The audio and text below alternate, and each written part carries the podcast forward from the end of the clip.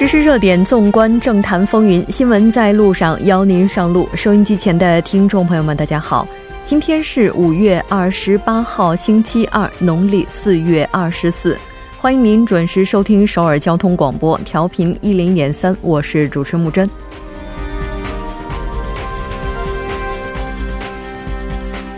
韩美首脑通话内容泄密事件发酵至今，韩国外交部终于做出正面应对回应，表示将刑事起诉自由韩国党议员姜孝祥，严惩驻美大使馆外交官 K 某，并将其移交司法机关，追究其他两名违反保密制度工作人员的责任。美日首脑会谈难掩分歧，虽然特朗普表达了美日同盟是地区繁荣的基石。但在经济半岛问题上，双方仍存在较大意见差异。中美贸易战全面展开苗头凸显，协商并无实质性进展，长期化的可能性也在不断增大。华为在制裁当中寻求破局，近日将在韩首推 5G 开放实验室。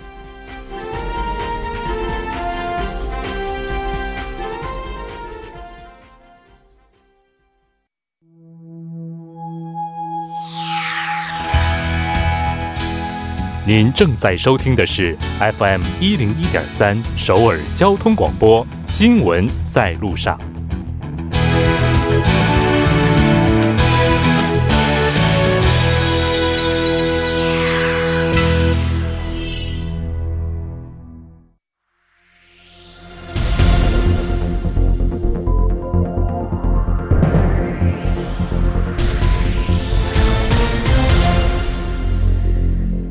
此时此刻，主要新闻。接下来把时间交给新闻播报员孔苏，我们稍后再见。下面是本时段新闻：外交部决定对前驻美大使馆参赞 K 某和自由韩国党议员姜孝祥提起刑事起诉。K 某泄露了相当于三级机密的韩美首脑通话内容，而姜孝祥则提供了机密泄露的原因。外交部当局表示，考虑到事情的严重性，计划对泄露外交机密的职员和提供直接原因的姜孝祥议员进行刑事起诉。外交部还决定，除了泄露首脑通话内容的 K 某之外，还将对疏忽保密管理工作的两名外交官问责，并将他们交给惩戒委员会处理，要求严惩。其中一名高层公务员将被交给中央惩戒委员会处理。此外，对于 K 某和一名职员，将在后天召开外务公务员惩戒委员会，决定惩戒程度。下一条消息：文在寅总统任命首尔地方国税厅厅长金炫俊为新任国税厅厅长。任命法制处处长金外书为青瓦台人事首席秘书，任命前青瓦台法务秘书官金炯渊为法制处处长。青瓦台人事首席秘书赵显玉今天公布了以上三名次官级人选。国税厅厅长内定者金炫俊需要经由国会人事听证会。赵显玉表示，对于那些虽然工作努力但不符合国民要求的人士感到遗憾。相信新的人选将不辜负期望。下一条新闻：食品医药品安全处撤销了调换药品成分的可隆生命科学株式会社骨关节炎基因剂治疗剂 Invosa 的许可。食药处表示，调查结果显示，Invosa 的主要成分之一不是当时提审资料中的软骨细胞，而是肾脏细胞。食药处表示，可隆生命科学提交造假资料，在申请许可前，虽然已经知道很多主要的事实，但却隐瞒没有提交，因此决定对可隆生命科学株式会社提起刑事诉讼。另外，食药处还表示，虽然到目前为止对 Invosa 的安全性并没构成巨大担忧，但为了防止副作用出现，正在对服用 Invosa 的患者进行特别管理，并计划进行十五年的长期追踪调查。下一条新闻，在人们对经济景气和物价上涨感到忧虑的情况下，韩国消费者心理再次呈下滑态势。韩国银行今天公布了二零一九年四月消费者动向调查结果，结果显示，四月韩国消费者心理指数为九十七点九，环比下降三点七点。消费者心理指数反映消费者体感经济景气，超过一百表示对经济景气持乐观态度的人居多，低于一百则相反。去年十二月至今年四月，韩国消费者心理指数连续五个月呈上升态势，但本月再次下降。韩国银行有关人士介绍说，受美中贸易纠纷和经济指标不佳、股价下降等影响，景气指数大幅下降。以上就是本时段新闻。接下来马上为您带来我们今天这一时段的聚焦分析。外交部决定对泄露韩美首脑通话内容的涉案外交官 K 某以及自由韩国党议员姜孝祥提起刑事诉讼。就相关话题，马上连线本台特邀记者王静秋。静秋，你好，主播好，听众朋友们好，非常高兴和你一起来了解咱们今天的话题。那我们看到外交部应该说也是在事件发生之后，在这个日前正式的做出了回应。我们先来了解一下韩美首脑通话内容，整个事件的梗概。好的。外交部当局人士呢是在今天表示，考虑到事情的严重性，决定对泄露外交机密的职员进行刑事起诉，计划对提供直接原因的姜孝祥议员也进行刑事起诉。外交部前一天召开了以第一次官赵世英为委员长的保安审查委员会。决定对 K 某和 K 某为了阅览韩美首脑间的通话内容而疏忽管理的两名职员等共三人要求惩罚。外交部一旦发生安保事故，安保负责人应根据保安业务规定调查事故原因，并经保安审查委员会审议之后，委托监察官进行惩戒或向惩戒委员会。提出惩戒要求，由于惩戒对象中有一人是高层外务公务员，所以计划提交到中央惩戒委员会。K 某和另一名职员将在三十号上午举行的外务公务员惩戒委员会上决定惩戒程度。K 某的法律代理人解释说，在当天分发的说明资料中，江议员多次向 K 某询问特朗普总统五月访韩的根据，并如实传达了通话。中的部分内容，但是根据安全业务规定，首脑间的通话内容属于三级机密，如果泄露，有可能危害到国家的安全保障。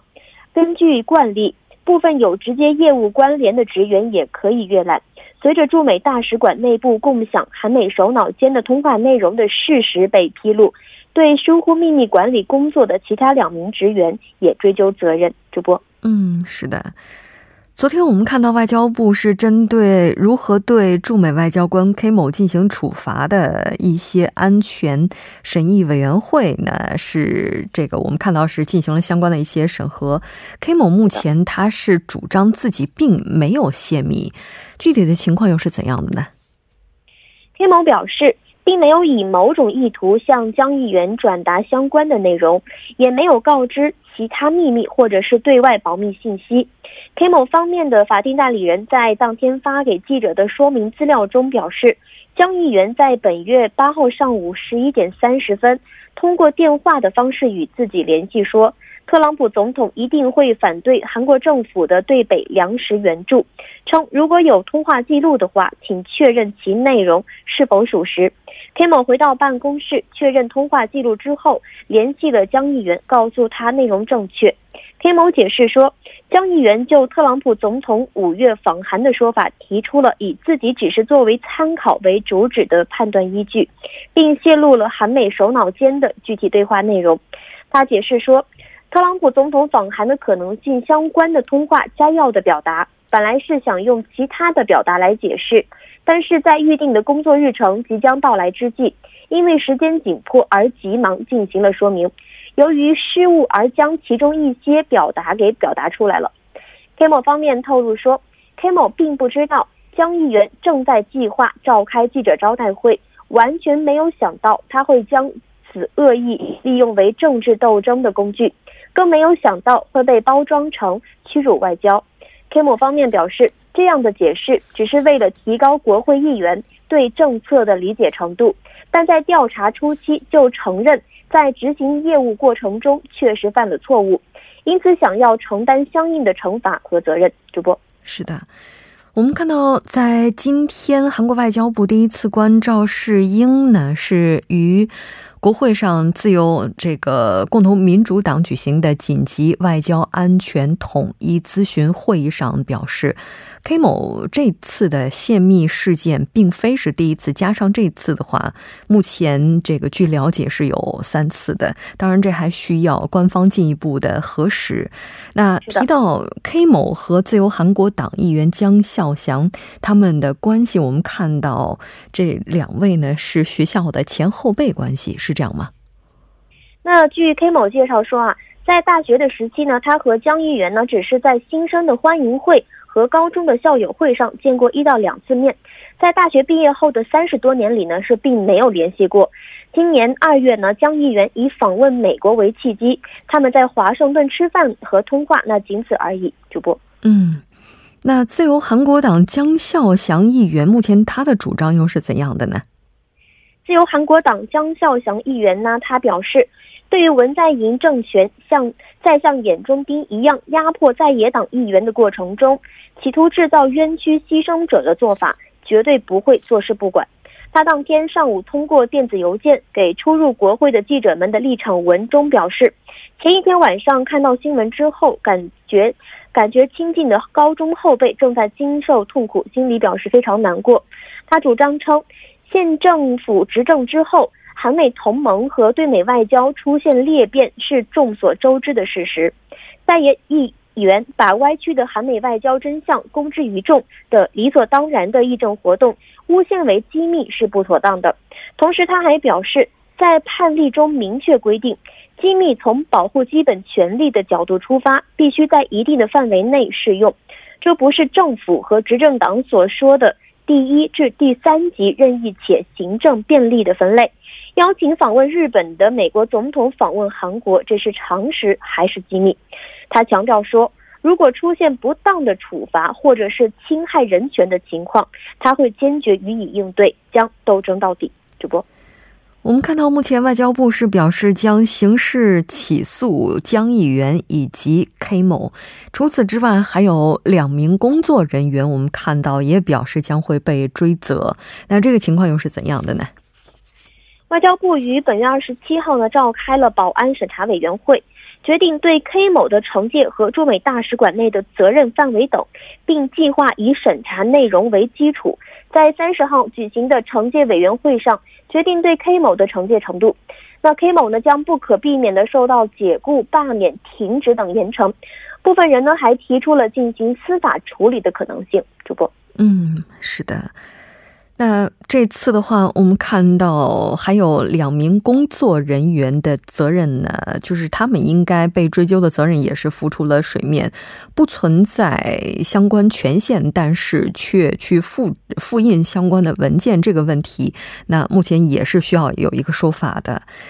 卢武铉政府时期，我们看到外交官泄露机密文件而被起诉严惩的事件，当时也发生过。那在当时，这个相关的案件是如何被处理的呢？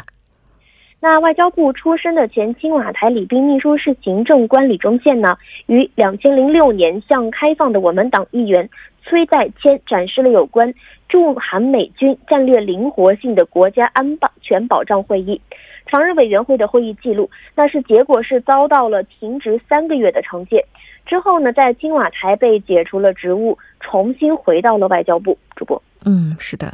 那刚刚咱们也提到了，共同民主党是在今天紧急举行了外交安保统一咨询会议，来谴责相关案件的涉案人员。这个情况又是怎样的呢？那在民主党召开紧急外交安保会议上呢，是。强烈谴责了泄露韩美首脑间通话内容的自由韩国党议员姜孝祥和掩护他的韩国党。另外呢，韩国党代表黄教安在二十三号访问陆军第三师哨所时曾表示，军队和政府的立场应该有所不同。对此，民主党也提出强烈批评。大国家党代表李海赞在当天上午在国会举行的会议上指出，姜议员为了个人的荣耀。将损害韩美首脑信任并巩固的韩美同盟视为政治斗争的工具。从韩国党似乎袒护的立场来看，不得不怀疑是不是第一在野党的参与的行为，而不是个人行为。民主党议员提出了以泄露军事机密罪处罚泄露外交机密的刑法的修改案。修正案呢，将外交机密泄露罪的处罚标准从现行的五年以下有期徒刑或一千万韩元以下罚款，提高至十年以下有期徒刑或者是禁锢，以军事机密泄露罪为准。有议员表示呢，这是针对最近一位外交官向自由韩国党议员姜孝祥泄露韩美首脑通话内容的事件所制定的对策。该议员强调说，考虑到当前北核问题和韩半岛的局势，泄露韩美首脑之间的通话内容等外交机密严重威胁到了国家安全。为了维护国家安全，急需同时保护外交机密和军事机密。主播，嗯，是的。对于一个国家来讲的话，在安保以及机密条例方面，确实应该是要划清一个界限。非常感谢静秋记者带来今天的这一期连线，我们下期再见。主播再见，听众朋友们再见。接下来关注一下这一时段的路况、交通以及气象信息。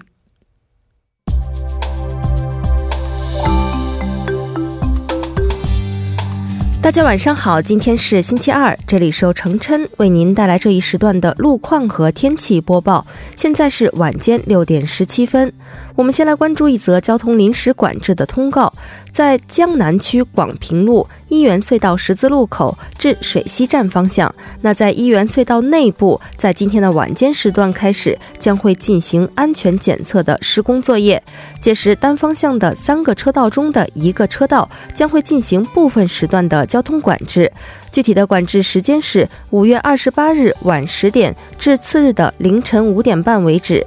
好，接下来我们来看一下高速的路况。第一条消息来自首尔外环高速公路九里至板桥方向，目前上一交叉口至西河南交叉口这一路段，由于行驶车辆的增多而交通停滞，还望途经的车主们保持安全车距，小心驾驶。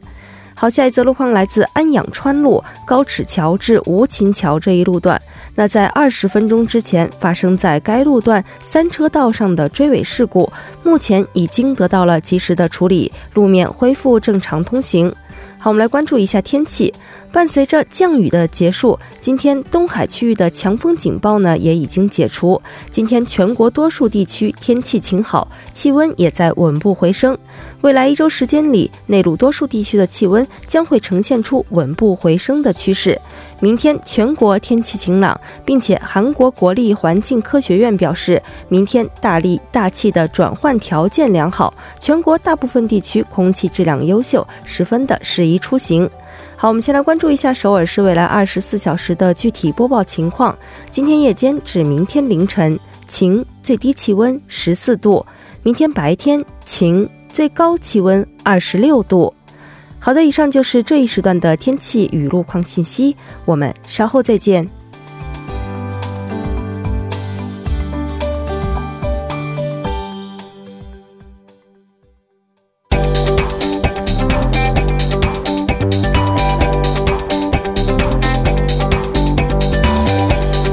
聚焦金融市场，解读财经热点，接下来马上请出财经评论员董爱颖，董评论员你好。嗯，你好，木真。非常高兴和你一起来了解今天的财经观察，依然是先来看一下今天韩国股市的走势如何。嗯，